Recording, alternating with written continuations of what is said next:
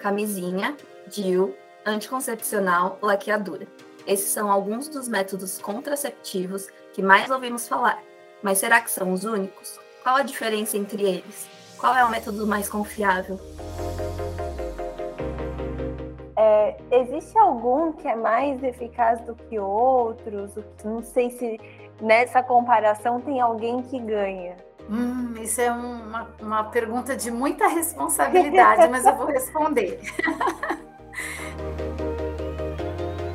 No país, mais da metade das gestações não são planejadas, chegou a hora de debater sobre os métodos contraceptivos e levar informação confiável para aquelas mulheres que não desejam ser mãe por enquanto ou nunca. O que você acha que é importante é considerar na hora de escolher o seu método contraceptivo? Hum, vamos ver. Para eu escolher o meu método contraceptivo, eu tenho que primeiro pensar Hoje, o Mierra Eva convidou uma médica ginecologista para tirar de vez nossas dúvidas sobre como se prevenir de uma gravidez não desejada sem se privar do prazer.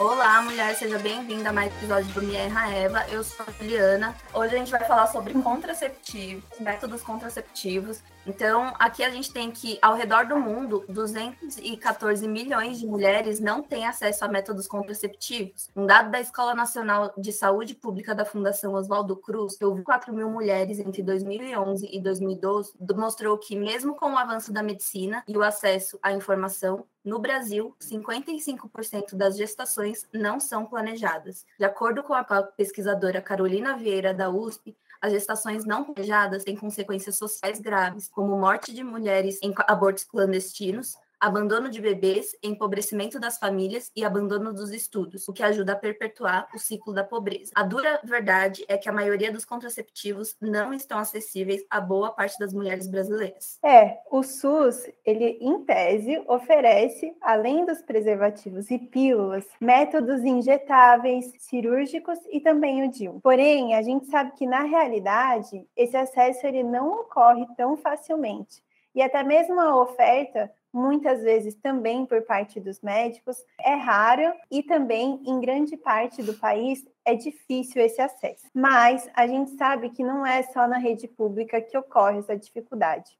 Infelizmente, não só essa falta de acesso ao material, mas também à informação de qualidade e confiável é, é um acesso bem restrito, né, Ju? Então, ser informada das reais opções, dos prós e dos contras é algo muito difícil de acontecer, não só na rede pública, mas também muitas vezes nos consultórios particulares e de convênios.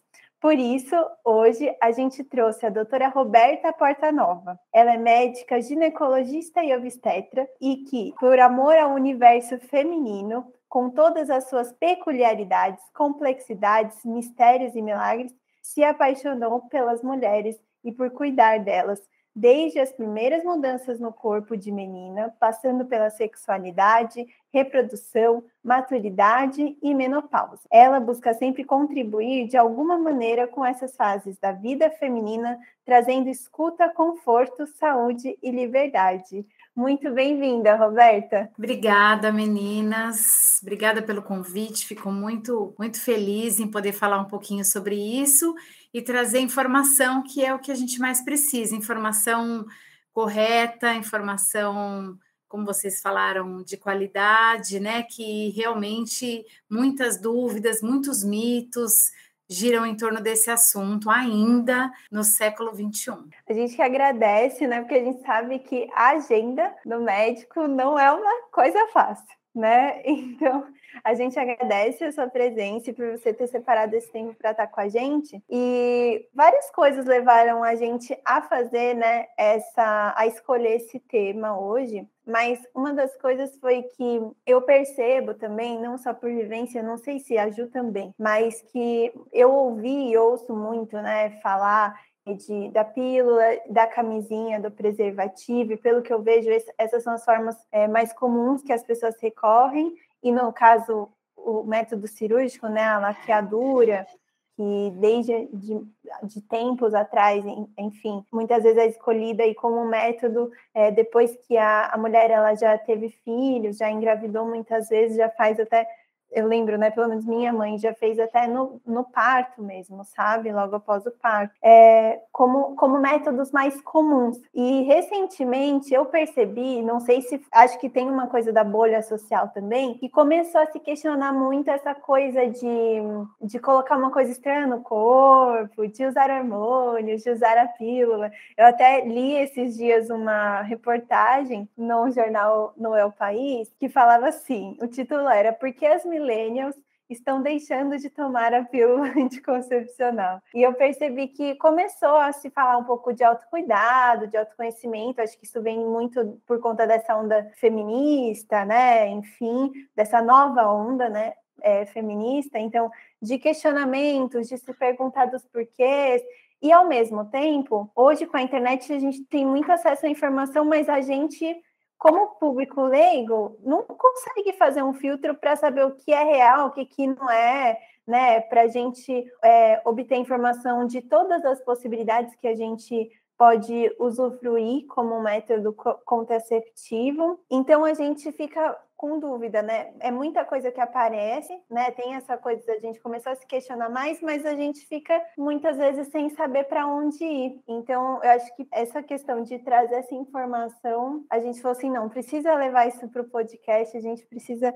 esclarecer algumas coisas, né, Ju? Então, acho que para começar, assim, que, né, e para esclarecer, se você conseguir é, dizer para a gente, assim, quais são os tipos, né, de métodos contraceptivos, eu sei que existem vários, mas não sei se existe algum tipo de classificação ou, ou que dá para você falar assim, olha, eles se dividem dessa forma, ou em geral a gente pode fazer a contracepção de tais formas? Certo. É, eu acho que a gente pode dividir os métodos anticoncepcionais em dois grandes grupos. É, existem os anticoncepcionais hormonais e os não hormonais, né? E aí, dentre os hormonais, existem vários subtipos, de acordo com, com a via de administração desses hormônios, que ela varia bastante. E os, os não hormonais também é, a gente consegue dividir em, em três subtipos, basicamente. Então, vou tentar resumir é, um pouquinho. Os, dos métodos hormonais, né? Os, os métodos hormonais, o que, que eles vão fazer? Eles agem bloqueando o ciclo menstrual da mulher. Então, eles uhum. vão bloquear a ovulação, e assim, dessa forma, bloqueando a ovulação, eles acabam é, impedindo a gravidez, né? Então, eles acabam interferindo bastante, quase que todos eles, com o ciclo natural menstrual feminino, né? Que é uma coisa que eu até uh, conversei com a Camila esses dias sobre isso, é uma uhum. coisa que, que me encanta o ciclo menstrual, acho fantástico, né? A, a, mulher passar todo mês por aquela oscilação tão perfeita, hormonal, é, do ovário sendo estimulado na primeira fase do ciclo, tendo ovulação no meio do ciclo, e aí, quando, se esse óvulo não é fecundado, ocorre uma, uma, uma nova. É, a mulher é exposta a, a novos hormônios nessa segunda fase do ciclo até menstruar, né? É tão lindo isso que esse ciclo dura ao, ao todo em torno de 30 dias, e a maioria dos métodos anticoncepcionais hormonais vai fazer exatamente o, a, o trabalho de bloquear isso. Então, bloqueia, eh, a mulher fica o tempo todo com mais ou menos com o mesmo nível hormonal durante todo o mês e, e aí não ovula. É assim que eles agem, é, impedindo a menstruação, é, impedindo a gravidez, desculpa. Aí desses, desses métodos hormonais, né, eles vão, vão, vai diferir basicamente o tipo de hormônio que é utilizado, que a gente tem algumas opções, e a via de administração. A via de administração pode ser via oral, via injetável intramuscular, ou via transdérmica, né? Que hoje em dia é, já existem aqueles adesivos transdérmicos que parecem um band-aid, e o anel vaginal, que também é um hormônio que fica em contato com a mucosa vaginal, liberando hormônios ali da mesma, na mesma concentração praticamente, da mesma maneira que é absorvido o contraceptivo oral. Então, os hormonais basicamente são, são esses que existem de acordo com a via de administração. E aí, dentre esses, existem variações, né, é, de acordo com o tipo de hormônio que tem nele. Então, tem os, os contraceptivos combinados, que tem dois hormônios na composição, que é o uhum. estrogênio e a progesterona, basicamente. Não vou entrar em muito detalhe técnico aqui, mas uhum. é, os combinados basicamente têm esses dois hormônios, e aí existe, existem no mercado diversas marcas e subtipos, de acordo com o tipo de estrogênio, tipo de progesterona, dose de estrogênio, dose de progesterona. Tem alguns que são cíclicos, então eles possuem diferenças ao longo do, do mês em que a mulher está tomando o, o, contraceptivo, ele tem diferenças de, de, doses dos hormônios, tentando im, imitar um pouco o ciclo natural. Outros não, tem o mês todo a mesma dose.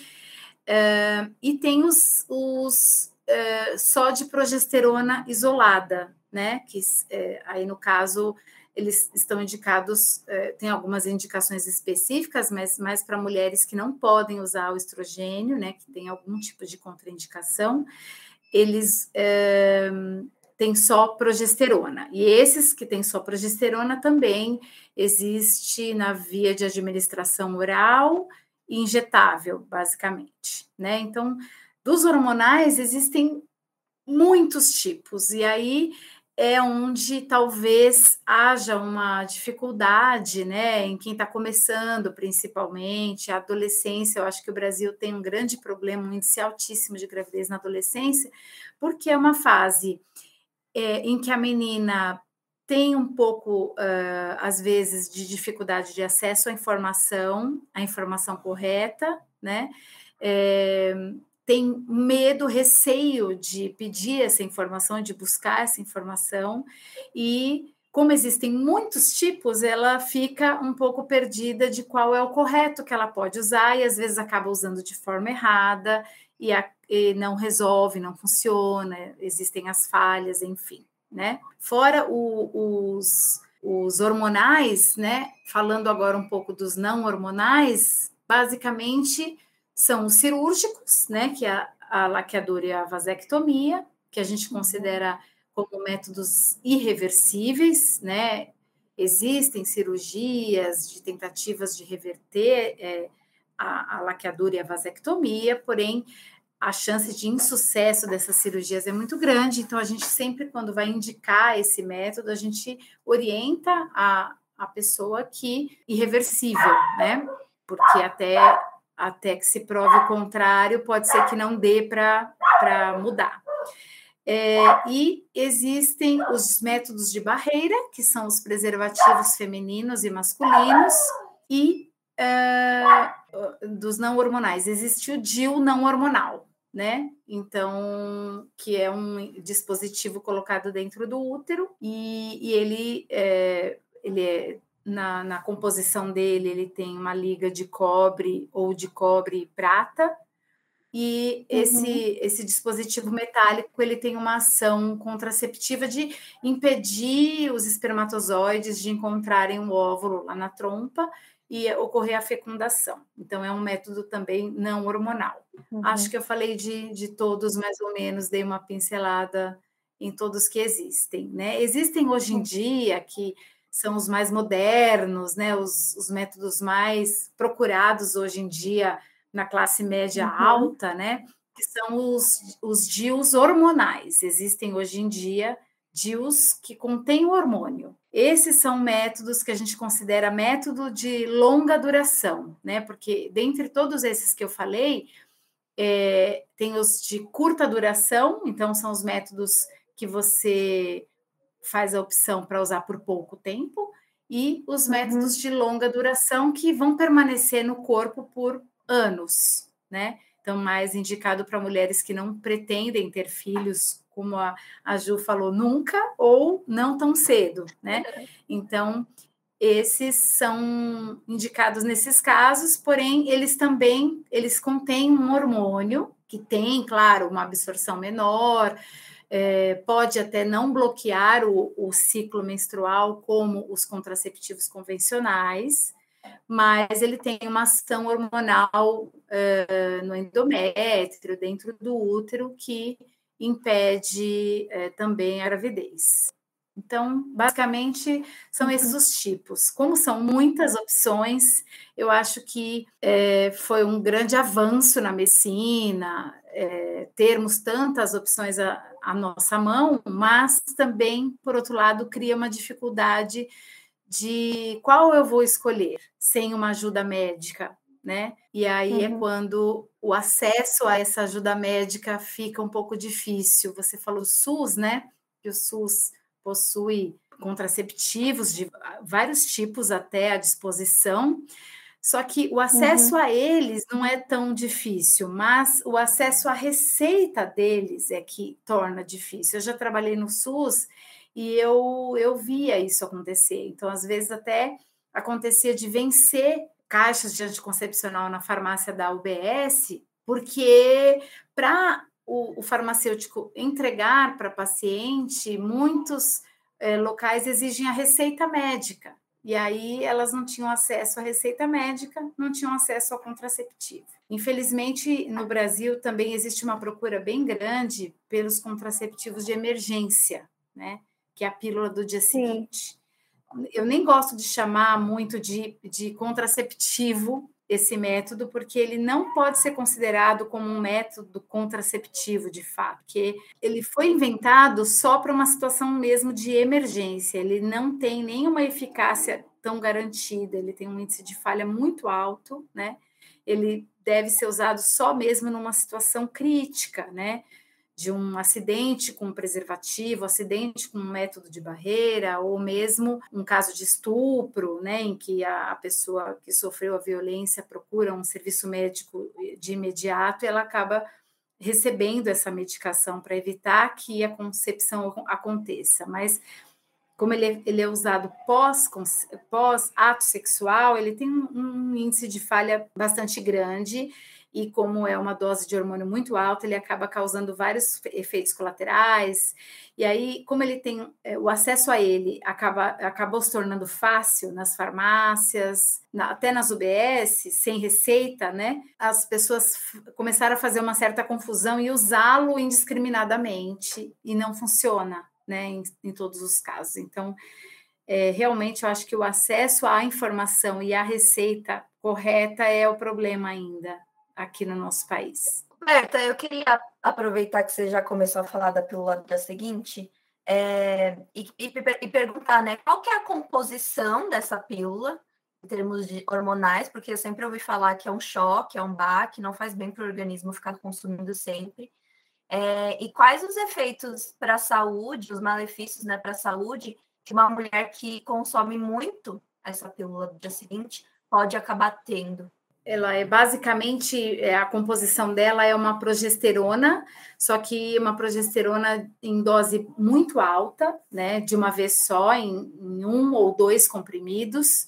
É, é uma dose é, enorme de progesterona numa dose única e é, realmente, como você falou, é um baque né, para o organismo, porque isso vai agir numa tentativa de não impedir que, que o óvulo progrida é, dentro da trompa em direção ao espermatozoide. Então, a, a, progesterona ela tem um efeito de paralisar os movimentos da trompa. A trompa é um órgão que tem é, movimentos como o intestino, movimentos de empurrar, de impulsionar o óvulo é, em direção ao útero.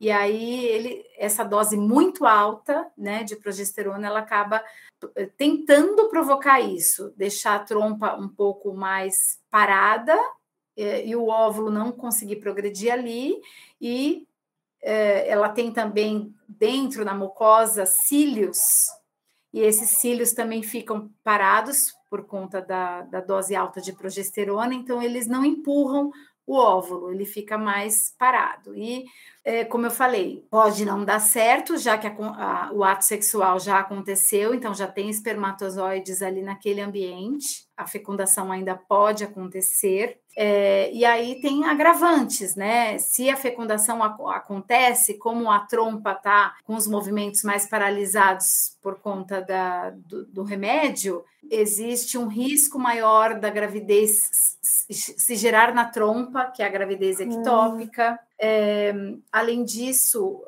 os efeitos colaterais que causam né, para a mulher são muito grandes, então elas geralmente têm muita náusea, muito, muita intolerância gástrica por conta do remédio, incha muito porque é uma dose alta de progesterona, é, vai descontrolar todo o ciclo, então o próximo ciclo menstrual dela pode vir muito atrasado ou muito adiantado, o fluxo pode aumentar. E se faz uso é, sempre, né? Imagine você é, sobrepondo uma dose dessa a outra, às vezes duas, três vezes no mesmo mês. Então, isso vai, curto, médio prazo, causando um malefício muito grande, né? Então, não é aconselhável mesmo uso como método contraceptivo, não. É só em caso de emergência mesmo. É, e aí, até você comentou, a gente está falando aqui, né, de efeitos colaterais.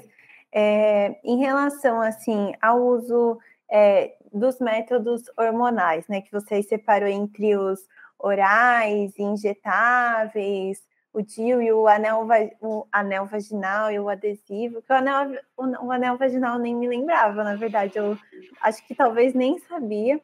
Queria que você falasse um pouquinho sobre esse uso hormonal, que eu sei que às vezes as pessoas é, tem questionado mais ou tem se interessado em saber, né? Mas será que esse hormônio ele vai fazer alguma coisa no meu corpo, né? Existe às vezes um receio. É, o que, que se espera, né, é, de efeito colateral? E eu queria para esses usos hormonais. É, e também queria saber se existe a diferença entre, tipo, é, a pílula, por exemplo, ou o DIU, ou o anel que tipo, já está localizado ali no útero, né? Se a ação vai ser similar, porque o que eu já ouvi falar é que a pílula ela vai ter, o hormônio ele vai circular pelo corpo todo e o DIU é só ação local, então, sei lá, que teria menos Sim. malefícios. Queria que você falasse um pouquinho disso. É, é, todos esses métodos, né, até os não hormonais que eu tinha uhum. citado, eles têm efeitos colaterais, podem ter, né? É. Todos eles. Então, se você for ler as bulas desses medicamentos, como todo medicamento, até uma, uma até um uhum. paracetamol tão tão inocente o paracetamol tem pode dar efeitos colaterais grandes, né, em determinadas pessoas. Então, todos esses podem e aí vai uhum. Do, do organismo da pessoa, como é que vai reagir a cada um deles. Isso é muito individual, né? Então, é, na verdade, você tem que ir testando na pessoa para ver com qual que ela vai se adaptar mais, porque, como eu falei, existem várias doses diferentes também. Então, dos orais, tem doses, por exemplo, de estrogênio de, de 40 microgramas e doses de 15 microgramas por dia. Então, existe uma, uma gama, uma diferença bem grande entre um e outro, e aí, é, de acordo com a dose, o efeito colateral vai ser maior ou menor, né? Mas, no geral, né, que efeitos colaterais esses hormônios podem trazer? Desde os mais leves até os mais graves, né? E a gente não sabe como que o nosso organismo vai reagir, mas dos mais leves e, e, geralmente que até passam com o tempo, os mais comuns são dor de cabeça, um pouco de náusea logo depois da tomada, sangramento. Então, alguns podem provocar escapes de sangramentos no meio do ciclo, fora do, do período menstrual. Uh, um pouco de retenção de líquido, isso já é mais é, por conta da progesterona, que a maioria deles tem. Às vezes, independente da dose, da progesterona, mesmo com doses baixas, tem mulheres que retêm líquido com ela. E sintomas gastrointestinais, né? Então, tem pessoas que têm intolerância gástrica, é, dor de estômago, como eu falei, náuseas, algumas alteram o intestino também. Então, os, os contraceptivos orais, eles podem causar todas essas esses efeitos colaterais, né? Os injetáveis é, acabam uh, trazendo menos efeitos gastrointestinais, mas também, como, como o hormônio é bem, bem parecido, podem ter os, os, efeitos de inchar, de sangramento, mesmas, mesmos efeitos do oral. Uhum. O, é, ah, o adesivo e o anel vaginal, eu acho que a grande vantagem deles é porque não passam pelo trato gastrointestinal, né? Então você não vai precisar engolir comprimidos todos os dias e tem a vantagem também de para pessoas que esquecem muito de tomar, né? Porque se você esquece de tomar todos os dias, ele vai perder eficácia.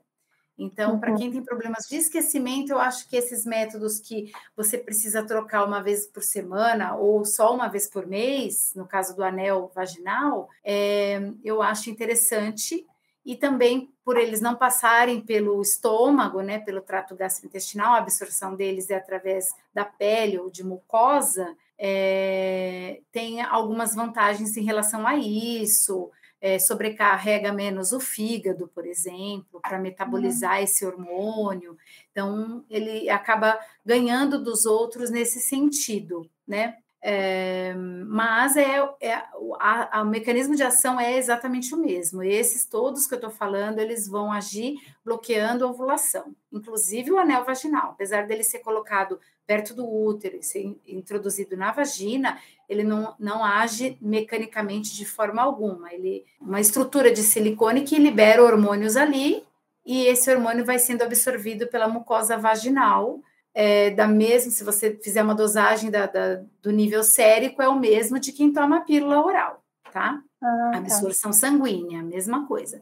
O único que vai diferir um pouquinho desses todos é o DIU hormonal, porque realmente isso que você falou, ele tem um pouquinho de hormônio, mas esse hormônio ele tem uma ação dentro do útero mesmo. Então, uhum pouquíssima absorção para a corrente sanguínea. Então, o nível hormonal, se você for dosar o nível daquele hormônio na corrente sanguínea, é mínimo, ou às vezes até nenhum. Ele tem uma ação local mesmo. Aquele hormônio ali em contato com a parede do útero vai deixar o endométrio mais fino e o meio ali do endométrio mais hostil ao espermatozoide e aí não vai ocorrer, é, ele não vai conseguir encontrar o óvulo e não vai uhum. fecundar. Né? Então ele mais ou menos age dessa maneira. É, e qual, até queria pedir, você falou aí no meio, mas queria confirmar, tipo, qual que é essa mudança da frequência, né? Que a pílula a gente sabe que tem que tomar todo dia,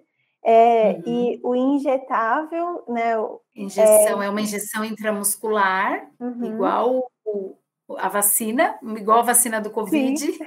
é uma injeção intramuscular que pode ser injetada no músculo do, do braço ou no glúteo. E, e aí tem dois tipos: tem a injeção que é tomada mensalmente, uma vez por mês, uhum.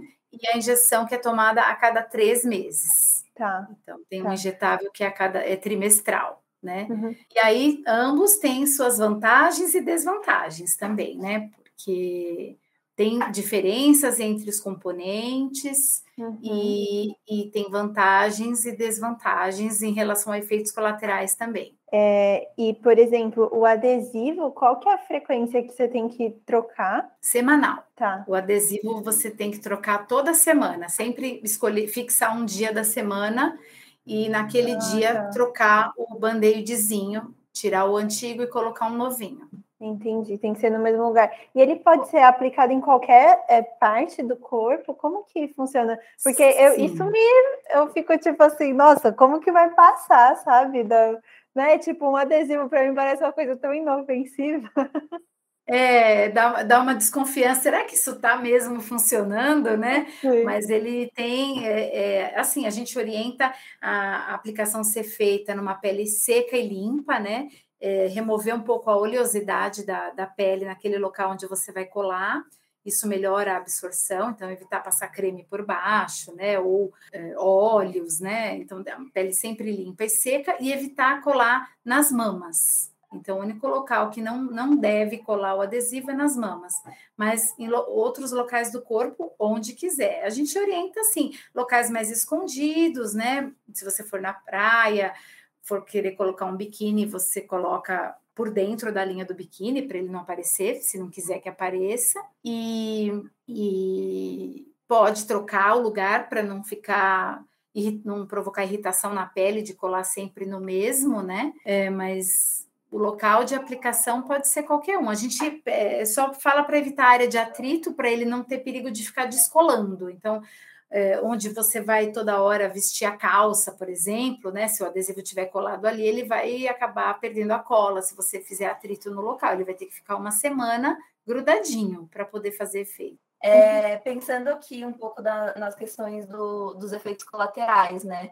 Em quem ingere esses contraceptivos. É, tem alguma diferença entre os efeitos colaterais, seja na, na intensidade ou na frequência, enfim, no maior risco ou menor? é, dependendo da idade da mulher, porque assim, é, eu lembro que eu comecei a tomar anticoncepcional com, quando eu tinha mais ou menos uns 15 anos. E assim, não tinha risco de engravidar, não fazia nada. Eu, aliás, isso é uma coisa questionável, eu queria saber sua opinião, porque eu lembro que as minhas amigas da escola, também todas, não todas, mas talvez a maioria, também tomava. E também não era tipo, ah, não tem risco de engravidar. Mas, enfim, é, queria saber se num corpo que ainda está em formação, né, como de um adolescente, uma adolescente, os riscos das, dos efeitos colaterais, eles são maiores ou isso não tem nada a ver? Não, é, na verdade, o, a intensidade dos efeitos colaterais não é dependente da idade. É, uhum. a, a dose e o tipo de hormônio, sim. Então, a gente tem tem algumas escolhas mais apropriadas a fazer para cada faixa etária. Então, para um adolescente, existem é, anticoncepcionais com dose um pouco menor de estrogênio, e esses com dose menor, eles causam menos efeitos colaterais, claro, e, e geralmente as adolescentes tomam e ficam super bem. E no outro uhum. extremo de idade, que é já em mulheres acima de 35, próxima dos 40 anos, também é mais aconselhável a gente usar contraceptivos com doses menores, mas pelos riscos que podem surgir aí de câncer de mama. Aí eu, eu, eu acabei não falando aquela hora dos efeitos colaterais mais graves, né? É, que, que são as tromboses, os fenômenos tromboembólicos, tanto AVC, tromboses de membros inferiores, são as mais comuns. Infelizmente, esses hormônios todos, eles podem aumentar esse risco, principalmente em quem já tem alguma tendência familiar ou tem alguma algum leve distúrbio de coagulação que nunca foi detectado, não sabia que tinha e aí isso acaba sendo potencializado com a medicação, né? Então esse o risco de, de ter um acidente vascular cerebral ou uma trombose acaba aumentando nesses casos com o uso do hormônio. E aí esse risco também fica aumentado no, na, na idade mais avançada.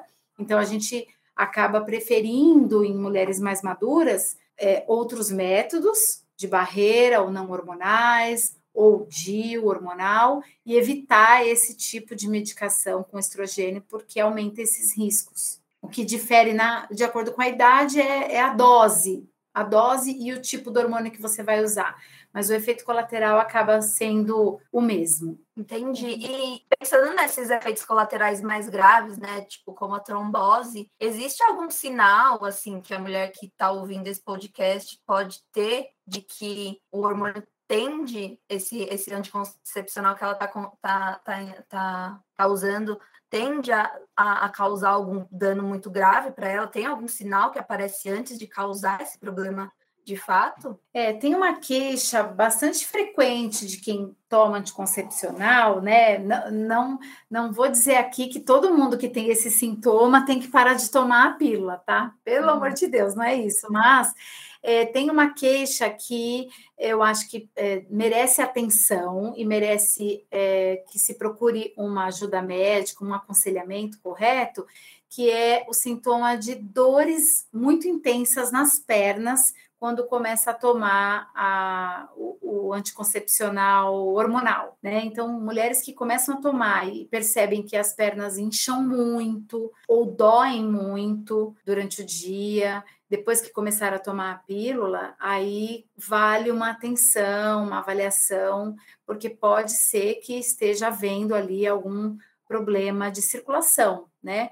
E aí tem as contraindicações, né? Então, assim, mulheres que têm varizes, varizes num grau mais avançado, né, aquelas varizes mais grossas, calibrosas, num grau mais alto, devem evitar essas medicações, porque pode haver um risco maior de trombose. Ou fumantes, né? As mulheres fumantes, hum. elas devem evitar esses anticoncepcionais hormonais, porque as fumantes elas têm um risco maior de trombose também. Basicamente, assim, o único sintoma que dá para você perceber que ele pode estar tá causando algum problema circulatório é a, a dor mesmo intensa na, nos membros inferiores. Uhum. E é, existe algum tipo de exame, algum, algum fator, algum tipo de pesquisa que se possa fazer antes, né, é, dessa mulher escolher o método, algum tipo de exame que possa detectar se às vezes, né, ah, eu não tenho caso de trombose na família,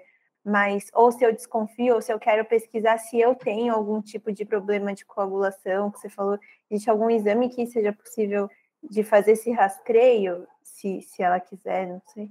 Sim, existem exames, a gente não faz rotineiramente, né? Então, não, não faz parte de uma rotina que você pede para todo mundo antes de indicar um contraceptivo. O que a gente avalia em todas antes de indicar é é, o histórico, né? O histórico da pessoa, fatores de risco e antecedentes familiares. Isso é muito importante. Só com esses dados de, de anamnese, você já consegue ter uma ideia, uma boa ideia, se ela tem um risco aumentado ou não, né? Uhum. É, existem exames que avaliam a coagulação sanguínea, são exames até alguns bem sofisticados, exames de difícil acesso, que nem todo mundo uhum. tem acesso a eles, mas existe. A gente não faz de rotina, a gente acaba pedindo é, em quem já tem algum risco ou já teve algum, algum histórico, né? Aí é, nós pedimos até para um futuro, quando for pensar numa gravidez, para avaliar esse risco de trombose na gravidez também. Tá. Então, não é um, um exame feito na rotina, mas existe. Uhum. E esses riscos que você falou, é tipo, o, os efeitos colaterais, ele vale para qualquer tipo de método hormonal que seja, seja a pílula ou injetáveis, eh, todos eles têm que considerar esses riscos que você falou, essas informações antes. Sim, independente é, da via de administração, se vai ser é, pela pele, se vai ser pela mucosa vaginal, se vai ser injeção ou comprimido, todos eles contêm a mesma substância e ela vai ser metabolizada e vai circular no sangue igualzinha da mesma forma. Ela só entrou no corpo por um outro jeito, de um outro jeito, mas é a mesma substância. Então, em todos esses casos, os efeitos colaterais e os riscos são os mesmos. É, é, eu queria perguntar em relação ao DIU de cobre que você falou, ou que pode ser de cobre e prata, né? Em relação, ele tem, ele vai ser esse método de barreira, né? Que eu, pelo que eu entendi, mas ele também vai ter algum tipo de ação, sei lá, química. Ele também tem esses efeitos colaterais. Como que é, os efeitos colaterais, ele também pode causar efeitos colaterais, vão ser diferentes desses uhum. é, dos hormônios, mas é, podem pode causar também. Então, cólicas, porque como é um corpo estranho que vai ser inserido dentro do útero, né? Ele uhum. pode aumentar ou mudar um pouco o aspecto da secreção vaginal, pode mudar o pH vaginal, então surgirem mais é, vaginites, vulvaginites. Ele pode causar cólicas, tanto durante o ciclo menstrual como fora do ciclo, por ser um corpo estranho. É, basicamente são esses. Dores, né? Ele pode causar as cólicas, mas pode, pode causar dor pélvica também. Tem algumas pacientes que se queixam, e é bastante até frequente, acho que o efeito colateral mais comum desses métodos é o aumento do fluxo menstrual, porque ele causa uma certa reação inflamatória no endométrio como ele é um, um, um dispositivo metálico, né, colocado ali, ele causa uma, uma irritação na, na parede uterina por dentro, e isso pode aumentar o fluxo menstrual. Então, é, quem tinha um, quem tem, por exemplo, já um fluxo de base muito intenso com cólicas, esse método já a gente indica com uma certa reserva, porque vai piorar ainda mais a intensidade do fluxo e as cólicas. Uhum, entendi. Esses são os é... efeitos colaterais mais comuns dele. E assim, quando a gente compara esses métodos, a gente sabe que não tem nenhum que é 100%, né? Mas é, existe algum que é mais eficaz do que outros? O que, que você vê assim é, na sua prática também, né? É, em relação a isso. Não sei se nessa comparação tem alguém que ganha. Hum, isso é uma, uma pergunta de muita responsabilidade, mas eu vou responder. Sem querer, claro, né, puxar a sardinha para nenhum, nenhum método específico, mas de todos, pensando em vantagens e desvantagens é, e eficácia, eu acho que o que ganha em relação a mínimos é, prejuízos para a mulher é o dia hormonal. Eu acho que é o método campeão de todos. Eu acho que todas as mulheres deveriam ter acesso a ele com facilidade. Infelizmente, na rede pública não é tanto. Já tem alguns grandes centros, mas não é tanto. Mas eu acho que é o método melhor. Ele tem um índice de eficácia é, praticamente igual ao da laqueadura, com a vantagem de ser reversível. Então, você retirou, a fertilidade volta instantaneamente. Ele pouco interfere com o, o ciclo de ovulação da mulher. Uhum. É, ele não causa sangramento intenso, pelo contrário, como ele tem a progesterona na, na composição, ele diminui a proliferação do endométrio, então o sangramento menstrual se ele continuar ocorrendo mensalmente, ele vai ser mínimo ou muito pouco, então o desconforto menstrual que muitas mulheres têm acaba diminuindo bastante. E, é, bom, acho que é, a vantagem de não ter o estrogênio, que é o hormônio mais que dá mais efeitos colaterais, mais risco de câncer, mais risco de trombose, né? Ele não tem estrogênio na composição. Ah, ele não tem, eu não sabia. Não, não. Então ele está super indicado, inclusive para essas pessoas que já tiveram antecedente de trombose, que tomam até anticoagulante. É, ele está indicado uhum. com segurança. Ai, que bom, porque isso, isso é um risco, né? Assim, e eu penso também muito, às vezes, em mulheres que eu vejo no consultório que sofrem com a endometriose, e aí, às vezes, se vem com essa barreira, né, de de às vezes não poder usar estrogênio, ou que já não se deram bem com outros métodos, enfim.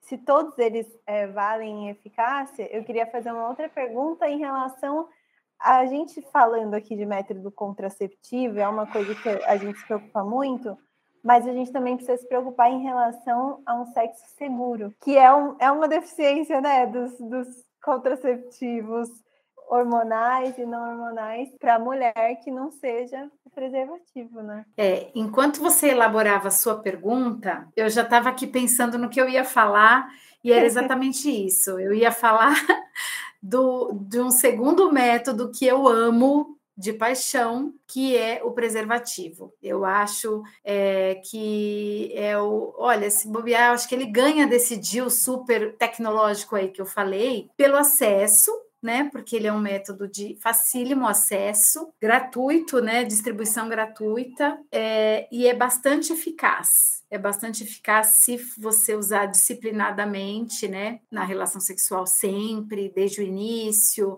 usar, é, colocá-lo corretamente, ele tem eficácia muito boa, contraceptiva e tem a grande vantagem de é, proteger contra as DSTs. Então, esse é, eu acho que de todos, é, eu acho que é um método que eu gosto bastante. Para a mulher, já que a gente está falando das mulheres aqui, né? Eu acho que ele é muito bom, até por ser higiênico, né? Do ponto de vista da ejaculação, de não ficar resíduo, ele é limpo. Então eu gosto bastante do contraceptivo, do, do, do preservativo masculino. E tem o preservativo feminino também, né? Que a gente aqui no Brasil tem uma cultura de não utilizar muito, mas é interessante também. Só que precisa de uma certa um treino para usar, né? E aí eu acho que isso eh, torna um pouco a informação um pouco mais difícil. Eu, eu pensei nisso até porque eu vi, né? Não é de hoje, mas já eu sei que tem algumas reportagens já seguidas, de que fala que as novas gerações, como tem um avanço da medicina, e muitas vezes as novas gerações não pegaram, né, não viveram aquela época da AIDS, então perderam meio que o medo, né, assim, e ou mesmo pela falta de costume, fala assim: ah, não, mas hoje tem tratamento, as pessoas com HIV é, positivo tal vivem normal, então eu não preciso me preocupar, né? E a gente sabe que, independente né, é, do método contraceptivo que se escolha, a gente tem que pensar no sexo seguro, né? Então, Sim. preservativo, independente do que você for usar, se você for usar, seja hormonal, não hormonal, enfim, preservativo, ele tem que fazer parte né? Principalmente Sim. se você não tem um, um parceiro ou parceira é, fixo, enfim, né? Então, a gente tem que lembrar disso e lembrar que não, não é besteira, né? Tem, tem que usar não, sim. É. Lembrar para as mulheres e para as meninas que a conscientização também é importante para a gente, né? De tipo cobrar os parceiros, principalmente quando eles não são fixos, usarem a camisinha e que se seu parceiro ele não quer usar a camisinha, você não precisa fazer nada com ele. É coação, sabe? É, é necessário que você se sinta segura é, em ter uma relação.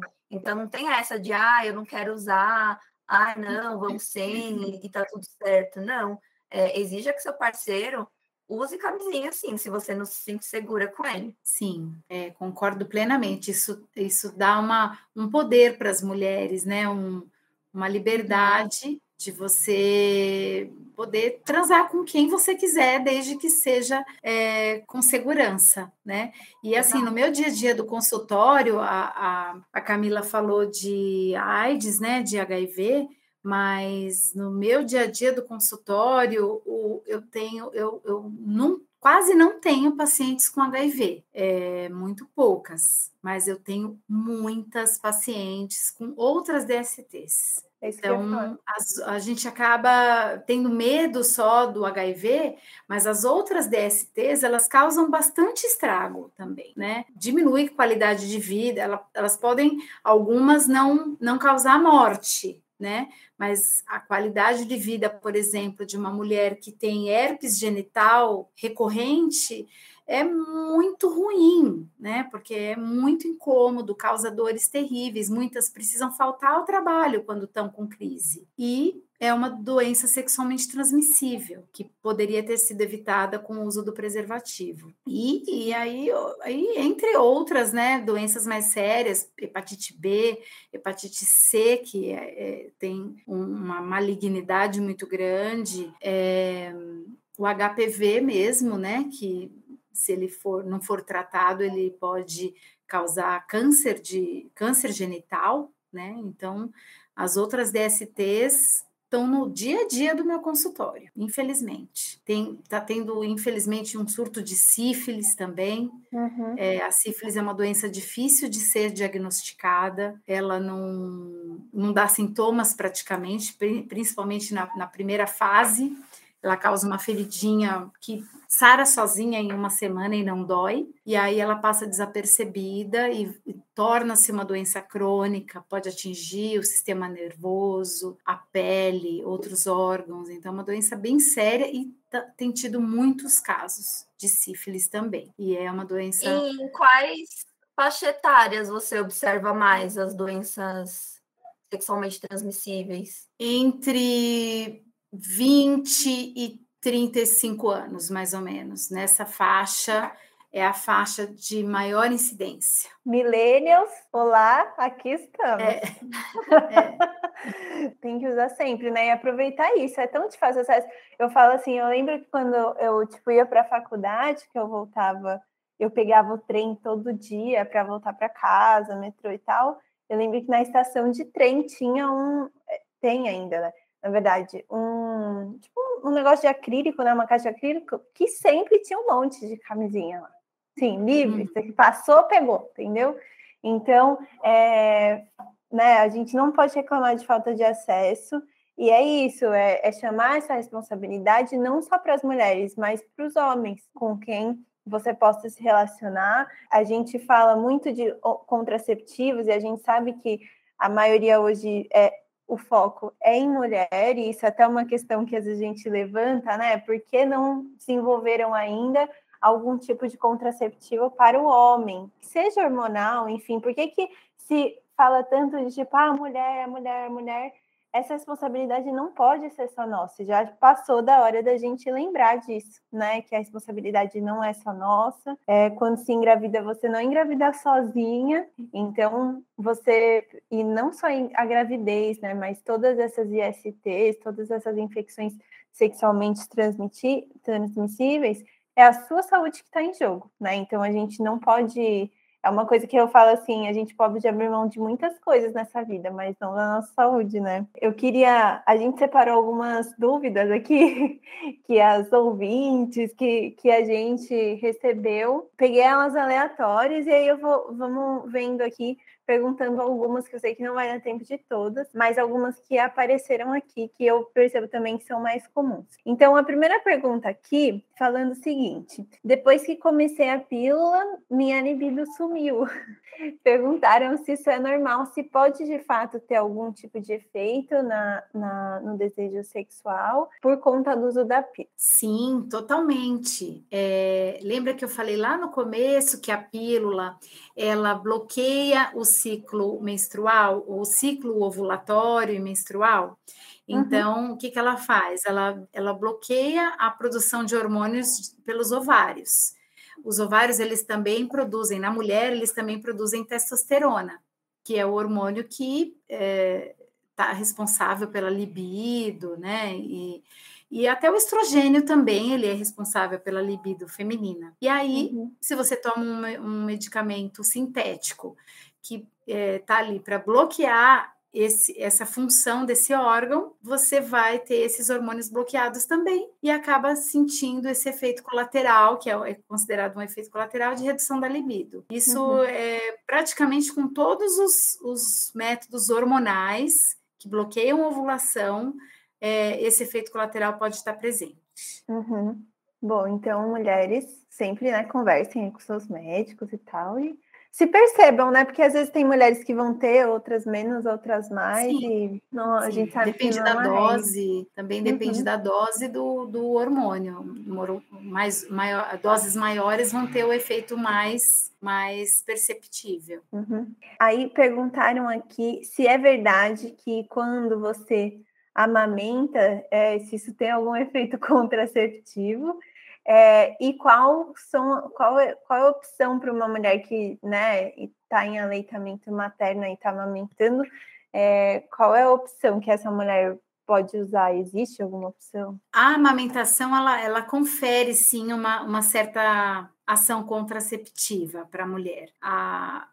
Para manter a lactação, existe uma produção alta de hormônio prolactina, né, que é um hormônio que vai estar é, tá responsável pela produção do leite. A prolactina, ela pode bloquear a ovulação. Muitas mulheres que amamentam, principalmente naquela fase de aleitamento exclusivo, ficam até sem menstruação nesse período, justamente porque elas estão com, com o ciclo menstrual, o ciclo ovulatório bloqueado pela prolactina. Então, elas têm uma certa. A amamentação tem uma certa ação contraceptiva, sim, só que é muito, oscila muito, então não dá para a gente é, garantir que isso vá, uhum. que não precisa tomar nada, que não vai engravidar, porque pode acontecer, né? Eventualmente uhum. pode ovular. Tem alguns contraceptivos, sim, que podem ser usados no período da amamentação. É, a gente dá preferência para os que têm só progesterona. É, é, é aconselhável evitar o uso de estrogênio nesse período de lactação,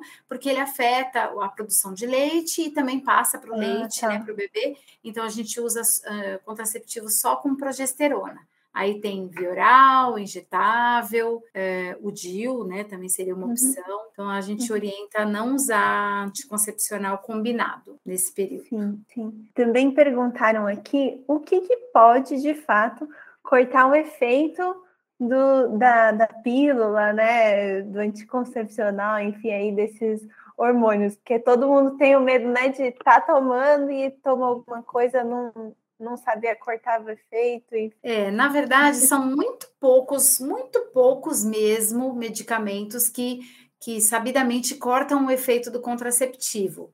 São alguns antibióticos específicos de uso para tuberculose, então antibióticos que, que, não fazem parte do nosso uso no dia a dia, é, e alguns medicamentos é, que se usa para epilepsia. Alguns deles podem cortar o efeito o, do, do, contraceptivo, né? Então, essas pessoas que usam esses medicamentos, a gente acaba orientando especificamente algum outro método ou associar um outro método. Ah, outras coisas que podem diminuir o efeito do contraceptivo é, por exemplo, quem toma pílula oral, né?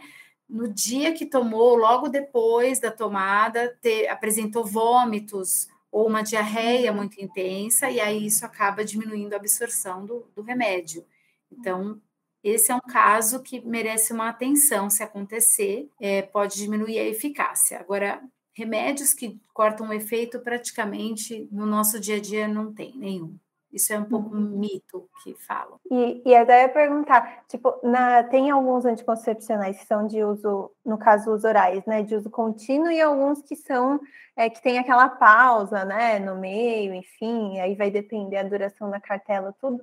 Durante a pausa, existe o risco de engravidar ou não? Porque a gente pensa como se fosse um ciclo menstrual, né, sei lá. É, não, esses que tem pausa, tem é, alguns com pausa de quatro dias, outros com pausa de sete dias. A pausa é um, é um brinde, vamos dizer assim, é um brinde que a gente dá é, de uns dias sem tomar o remédio, mas que você ainda está protegida. Então, durante a pausa, não tem perigo de engravidar, pode ter relação normalmente. E ah, uma, uma pergunta sobre essa questão do contraceptivo, né? Não só do contraceptivo, mas dos hormonais.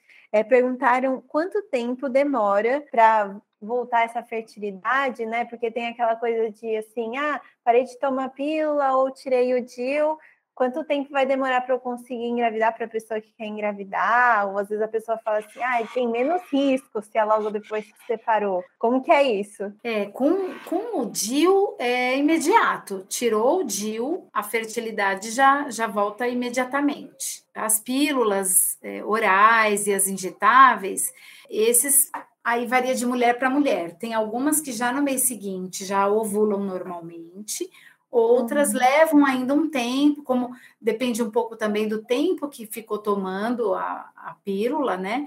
E uhum. se o ovário ficou bloqueado por muito tempo, às vezes ele atrofia um pouco, e aí ele demora um tempo para voltar a funcionar e produzir óvulos novamente. Então, isso varia muito. Tem pessoas que já no mês seguinte, tem pessoas que levam seis meses, um ano uhum. para voltar à fertilidade normal. É, queria perguntar em relação a. Você falou disso em relação principalmente ao DIU hormonal, né? Que você falou que esse é o método que, pelo que eu entendi, ele é um pouco mais caro. Como que você é, dividiria, ou, ou em relação a, ao acesso mesmo, pensando em custos, você consegue dizer assim quais são aqueles que são mais acessíveis? E que são mais fáceis, até pensando em manter, né? Eu falo por conta do, do custo. É, eu, eu acho que o mais caro de todos acaba sendo realmente esse DIU hormonal. Ele tem um custo alto, porque ele ainda é, não é fabricado no Brasil, então tem tem uma importação dele, né? Então ele uhum. tem um custo elevado. O que mais eu acho que seria acessível do ponto de vista de custo mesmo seria o preservativo, que é o método de barreira, que esse é totalmente gratuito, de fácil acesso, de fácil uso.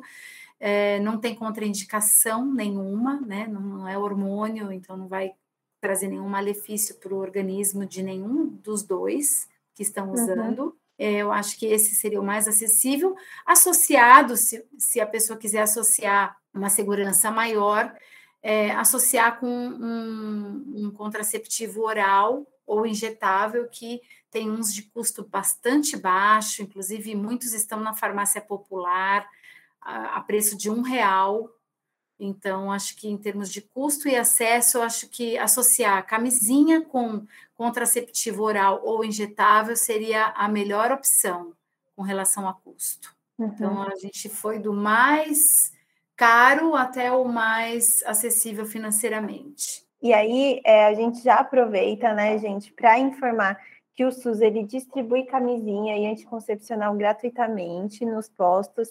É, é possível também você encontrar outros métodos contraceptivos, né? Mas para ter acesso, é, você precisa, né, principalmente aos, aos métodos hormonais, você precisa é, procurar né, na UBS ou no hospital público um atendimento né, ginecológico, enfim, com seu cartão SUS em mão e agendar a sua consulta com o médico ginecologista. É, se você tiver essa oportunidade, né, não deixe ela passar. E de qualquer forma, o preservativo vai estar ali também, né? É, o, as pílulas, elas são vendidas, são comercializadas uhum. nas, nas farmácias populares e nas farmácias convencionais, elas Sim. são vendidas sem receita, né?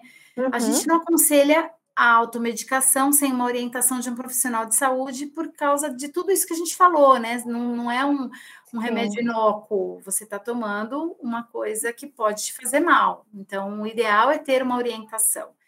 É, e algumas UBSs, eu não sei todas, né? Mas eu já vi algumas só entregarem mesmo o, o anticoncepcional para quem está com a receita em mãos.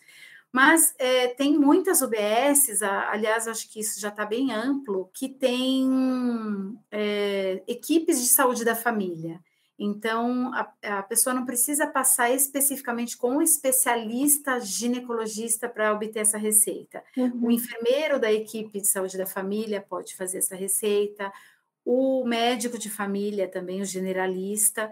Então, é, isso acho que facilitou um pouquinho mais o acesso, não necessariamente esperar um especialista, que às vezes demora mais a consulta, é possível conseguir essa receita com o enfermeiro Sim. ou com o médico generalista. Só para informar, assim, como funciona no SUS, né? É, e aí, Rô, é, para finalizar assim, essa nossa discussão, esse nosso assunto, é, o que você, é, se você pudesse ilustrar, sei lá, três ou quatro coisas, enfim. O que você acha que é importante é considerar na hora de escolher o seu método contraceptivo? Hum, vamos ver. Para eu escolher o meu método contraceptivo, eu tenho que primeiro pensar por quanto tempo eu não quero uh, ficar grávida, né? Eu acho que isso é importante.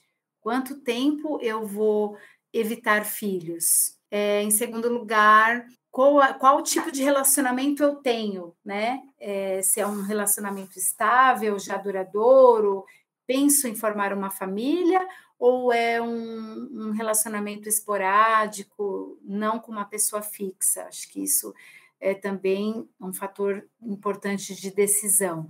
Eu tenho relações com bastante frequência ou é muito de vez em quando? Preciso tomar um um medicamento que me bloqueie se eu tenho é, relações uma vez por mês? Ou nem sei se vou ter? Né? Eu acho que isso é uma coisa também para se pensar. Os fatores de risco, né? Se eu, se eu fumo ou se eu tomo outras medicações para outras doenças, se eu tenho alguma doença associada, obesidade, uh, diabetes, hipertensão, é, uhum. essas doenças acabam aumentando os riscos de estar tá tomando essas medicações, então aí eu vou escolher o, o, método de acordo com esses riscos que eu posso ter. Acho que basicamente são esses fatores que eu preciso levar em consideração. Ju, vamos para os quadros? Vamos. Então, o primeiro quadro, Roberta, é um quadro que chama A Hora da Verdade, e a gente discute, a gente pergunta, na verdade, profissional se é um mito ou se é uma verdade a respeito do tema que a gente está falando no episódio. Hoje a gente trouxe duas questões. A primeira delas é se anticoncepcional engorda. Mito. é, é, um mito. É um mito. É, pode haver uma retenção de líquido, como eu falei aqui um pouco mais cedo, é, alguns deles, dependendo do tipo de medicação que tem e, e dose, algumas pessoas podem ter uma retenção de líquido maior, inchar um pouco, mas engordar de fato por conta do remédio, isso é mito. Nem, é, eu lembro que quando eu comecei a tomar, quando eu era adolescente, tinha muito o mito de tipo as meninas que tinham mais quadril ou mais curvas, eram as que estavam anticoncepcional. Isso tem a ver? Por conta do hormônio? Não. Não, os próprios não, né? hormônios nossos mesmo, né? Na adolescência é, ocorre um bombardeio do nosso organismo por esses hormônios, então os nossos hormônios mesmos vão aumentar a quadril, vão aumentar essas características, tomando ou não o uhum. remédio. Ó, a segunda questão é sobre o DIL. Você comentou na nossa discussão que o DIL ele causa um tipo de inflamação, né, no colo do útero. E a nossa pergunta que a gente trouxe nesse quadro é se o DIL ele machuca. Então, essa inflamação ela chega a machucar é uma inflamação, né? Então, de fato, machuca, mas ela chega a ser maléfica de alguma forma para a nossa saúde? Não, não. Ele só, ele só vai machucar, assim, falando mecanicamente mesmo, né? Fisicamente, se ele estiver uhum. fora do lugar. Então, como ele ele é um, uma, um metalzinho, né? Se ele sair do lugar, ele pode espetar o útero, o colo, o canal e causar um sangramento, uma dor, né? E, e machucar de fato. Mas é, ele estando bem inserido no local correto, ele não vai machucar. Essa reação inflamatória que ele causa é, é a nível celular. É, células ah, tá. inflamatórias vão ali tem, é, entendendo que aquilo é um corpo estranho, metálico, tentando uhum. defender seu corpo daquilo. É essa reação Entendi. inflamatória que ele causa. Uhum. Uhum. Ai, eu preciso só adicionar uma pergunta que tinha aparecido aqui, mas eu esqueci de perguntar. Perguntaram se é, na relação sexual, se a pessoa, se a mulher tiver, se o homem consegue sentir. É, isso é uma, é uma pergunta bem comum. É, Teoricamente, não. Né? Então, assim, o DIL bem colocado, bem inserido, ele está numa localização inatingível na vagina. Ele está dentro da cavidade do útero e o que sai para fora é apenas um fiozinho de nylon, né? Então, esse fiozinho, é, como ele é um fio mais grosso e meio, meio durinho, tem alguns homens, sim, que podem falar que sentiram o toque nesse fio, como o, a glande e o pênis, é, eles têm uma sensibilidade tátil bastante é, grande, né? Ao tocar nesse fio de nylon, pode sentir ali alguma coisa diferente, mas não é uma coisa que chega a espetar, ou doer, ou mesmo machucar. Se o DIU estiver bem colocado lá dentro da cavidade uterina, ele não vai espetar, não vai é, doer nada e nem machucar também. Tanto é que esse fio ele é possível que a gente sinta.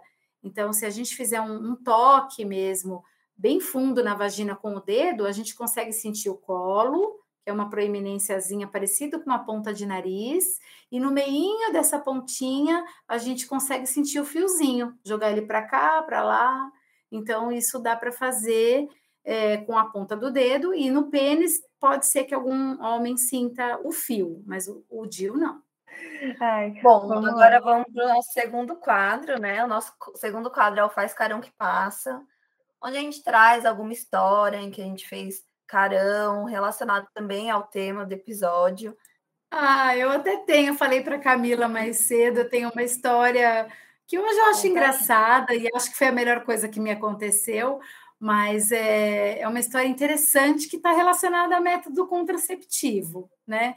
que aconteceu comigo mesma. Então, acho que fica. Uhum. O que eu quero falar da, de reflexão sobre a minha história é o seguinte: é, que, independente do método que a gente escolher, é, a gente pode acertar ou errar, né? Todas nós. Uhum.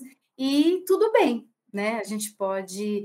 É, escolher um método que não dá certo, a gente pode escolher um método que a gente não vai aderir, a gente pode ter intolerância, né? Então, acho que as tentativas devem continuar acontecendo, é, mesmo se não derem certo na primeira, nunca desistir.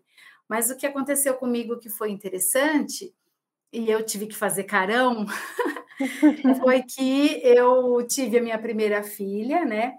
Foi planejada a gravidez, então eu parei de, de tomar anticoncepcional para engravidar e, e, demorei muito para engravidar, demorei mais de um ano. Então achei que eu não que não engravidava tão fácil. Aí ela nasceu, tudo, não precisei fazer tratamento, foi só uma demora natural do meu corpo.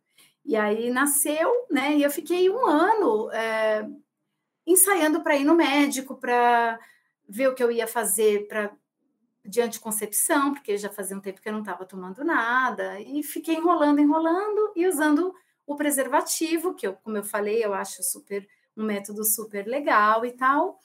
Só que ele precisa de uma disciplina muito grande, uma adesão, e aí um dia que eu não tive disciplina, a minha filha tinha um aninho e eu não dormia, há um ano não dormia, não dormia, ela não dormia à noite. Então eu tinha um pouquinho de medo de ter outro filho, porque eu queria dormir pelo menos um pouco para poder planejar outro filho, né? E aí, um dia que eu acabei não tendo a disciplina com a camisinha, eu acabei ficando grávida. E aí, eu sou ginecologista, falo de anticoncepcional, né? Sei tudo, né, sobre eles. E aí eu fui um pouquinho julgada, assim, né? As pessoas ficavam assim: "Nossa, mas você não estava planejando, mas como assim? Como que você é ginecologista e você teve uma gravidez não planejada?" E aí eu tive que fazer um carão, assim: "Ah, tudo bem." Pode acontecer com qualquer um. Eu sou uma, uma humana que pode acontecer com qualquer um, inclusive comigo. Então, é isso. Acho que a reflexão é essa que eu tenho para dizer assim sobre esse assunto, que a gente pode falhar também. O método pode falhar, a gente pode falhar e a gente pode é, escolher errado e depois escolhe certo e tudo bem. E foi a melhor coisa que me aconteceu, foi ter tido mais uma filha, tão, tão assim em cima da outra, elas são amigas inseparáveis até hoje, e foi ótimo. Então eu fui abençoada, ainda bem. É. Ai, olha, não tem um carão específico, mas assim, é, desses medos assim de que a gente fala assim, putz, não fui disciplinada, né? Também tive. É, já, eu, eu já Veja bem, acho que nesse primeiro não foi nem eu que tive que fazer carão, né? Foi a médica. Porque teve, antes de conhecer a doutora Roberta, e para quem não, não tá sabendo aí, que está ouvindo, ela é minha ginecologista, então sim, eu indico, tá? Se você está procurando alguém, a doutora Roberta tá aqui. Mas antes de, de a gente se encontrar nessa vida, eu lembro quando eu fui decidir tomar uma, usar né, algum método contraceptivo e tal, eu cheguei na médica já, eu era total inconsciente, assim, sabe? Ah, essa coisa de ah, ciclo menstrual não era essa pessoa, não era essa pessoa. E eu cheguei já pedindo, né, o método contra. Olha a audácia da pessoa. Eu falei assim, não, então, eu só, só vim mesmo porque eu só quero saber qual que é a pílula que eu tenho que tomar. E que, enfim, que eu tinha que tomar tal. E aí, beleza, eu comecei a tomar pílula, não tive reação e tal eu era, sim, aquela pessoa que, assim, eu descobri que a pílula não era para mim, porque, tipo, passava do horário, tinha vez que eu esquecia, assim, eu nem lembrava, aí eu ficava, eu tomei ontem, eu não tomei, o que, que eu fiz? Sabe? Aí eu olhava, eu também não sabia que dia que eu tinha começado, que dia que eu tinha não sabia se eu tinha dado a pausa certa. Então, vários carões eu fiz para mim mesma no, no espelho, olhando assim o calendário e falando assim: pelo amor de Deus, vai descer essa menstruação? Vai descer. E aí, às vezes, passava um dia ou outro. Aí, quando né, vinha a menstruação, olhava no espelho e falei: Olha, Camila, agradeça a Deus, porque essa vez foi por ele, viu? Porque por você, você falhou. Enfim. Então, percebi, acho que isso está né, dentro de todas as coisas que você já falou, né, Roberta, de da gente pensar de fato, né? Não ser como a Camila, que chegou já achando, ai, vou pedir a pílula converse com seu médico, discuta o que, é melhor. Considere também as suas características, né? Você é uma pessoa esquecida, que, nossa, não tem atenção, não vai lembrar, relapsa, ou você vive numa correria hoje, não vai ter essa, essa dedicação né, de todo dia lembrar, às vezes é melhor um DIU, né? É, às vezes é melhor o injetável, adesivo, enfim. Então, tem que ser discutido, viu? A gente que é leigo não está podendo tomar essa decisão sozinha, não, né? Até porque é um medicamento, é, enfim, seja hormonal ou não, eles podem interferir, né? No, eles vão interferir no seu corpo, então você precisa sim fazer um acompanhamento. Então, é uma lição do que você não deve fazer. Mas hoje eu, hoje eu tô, hoje eu sou bonita, sou boazinha, já me cuido bonitinho. Bom, é, depois dessa, né, Camila, a gente vai para o terceiro é. quadro, que é o Isso é Coisa de Mulher. E hoje a, a gente trouxe a Bárbara Siman, que ela foi uma ativista e jornalista americana, que foi uma das principais é, fundadoras assim do movimento feminista pela saúde da mulher. É, a Bárbara escreveu um livro em 1970, que a tradução dele para o português é O Caso dos Médicos contra a Pílula. E nesse livro, ela detalhou muitos dos efeitos colaterais do Enovid, que era um dos anticoncepcionais mais usados na época, né? E ela apresentou os dados médicos, que médicos já sabiam, na verdade, e escondiam dos pacientes, que eram os métodos, os efeitos colaterais. Então, nessa época, o que eu vi né, na pesquisa é que é, a única, o único efeito colateral, o único efeito adverso que era orientado era a contracepção. Então, os médicos eles não informavam que tinha efeitos colaterais. E aí, nesse livro, a Bárbara questionou isso, né? E esses questionamentos dela é, serviram de base para audiências judiciais é, sobre a segurança da pílula anticoncepcional. E como resultado dessas audiências, um alerta de saúde foi adicionado à pílula, que foi o primeiro folheto Não. informativo para qualquer medicamento prescri prescrito, né? E foi assim que a pílula anticoncepcional foi a porta de entrada para tornar a indústria médica mais transparente. Então, se hoje a gente tem as listas longas de efeitos colaterais nas bulas dos remédios, foi graças a Bárbara e outras mulheres também que estavam com ela nessa luta, que isso foi conquistado, sabe? Esse direito foi conquistado da gente saber os efeitos colaterais daquilo que a gente está tomando. Muito bom. Sensacional, muito bom. Eu não Uma conhecia. Jornalista. Muito legal, vou até procurar esse livro, gostei. A Juliana, ela é sempre essa pessoa responsável por trazer, cavocar e trazer pessoas incríveis que a gente não fazia ideia que existiam. Mas se eu falo, não é à toa que elas são mulheres, né? E uhum. acho que é muito graças a isso, né, desse nosso empoderamento e da, da entrada de mulheres em diversas carreiras, inclusive na medicina, né, que a gente é, se sente representada, né? Porque nada como uma mulher enfim, falar do que ela mesma passa e falar assim, então a gente precisa de uma solução para isso, a gente precisa ser informada disso. Então, nada como a gente, nós falamos para nós mesmas. Enfim, então estamos chegando ao final desse episódio. Eu queria agradecer demais, é, Roberta, pela sua, pelo seu tempo, dedicação. Adorei essa conversa. Isso me trouxe também muitas muitas elucidações de dúvidas. Então foi muito bom tirar essas dúvidas, quebrar esses mitos, é, lembrar aqui para todo mundo que você precisa sim fazer um acompanhamento.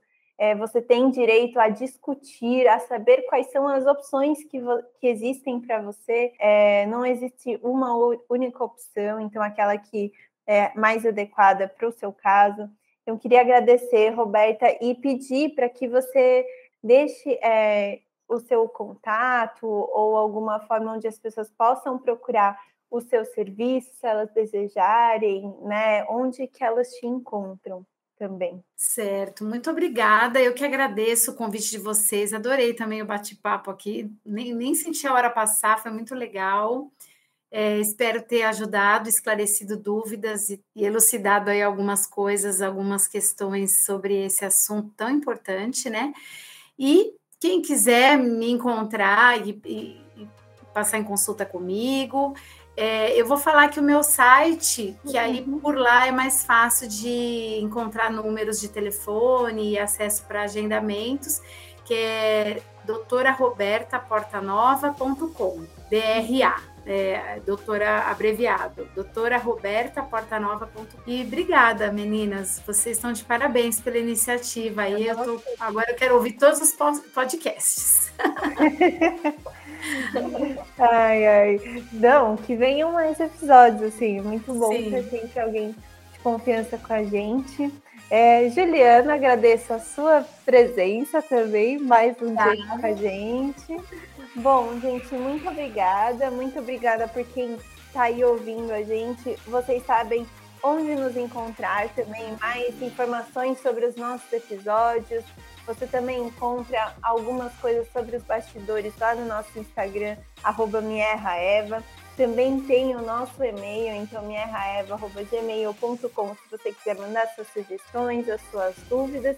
E estamos aqui. Então a gente agradece sua atenção por mais um episódio, por tudo e desejamos aí um bom dia, uma boa tarde para você e espalhe informação de qualidade. Compartilhe e marque a gente. Um beijo, até mais.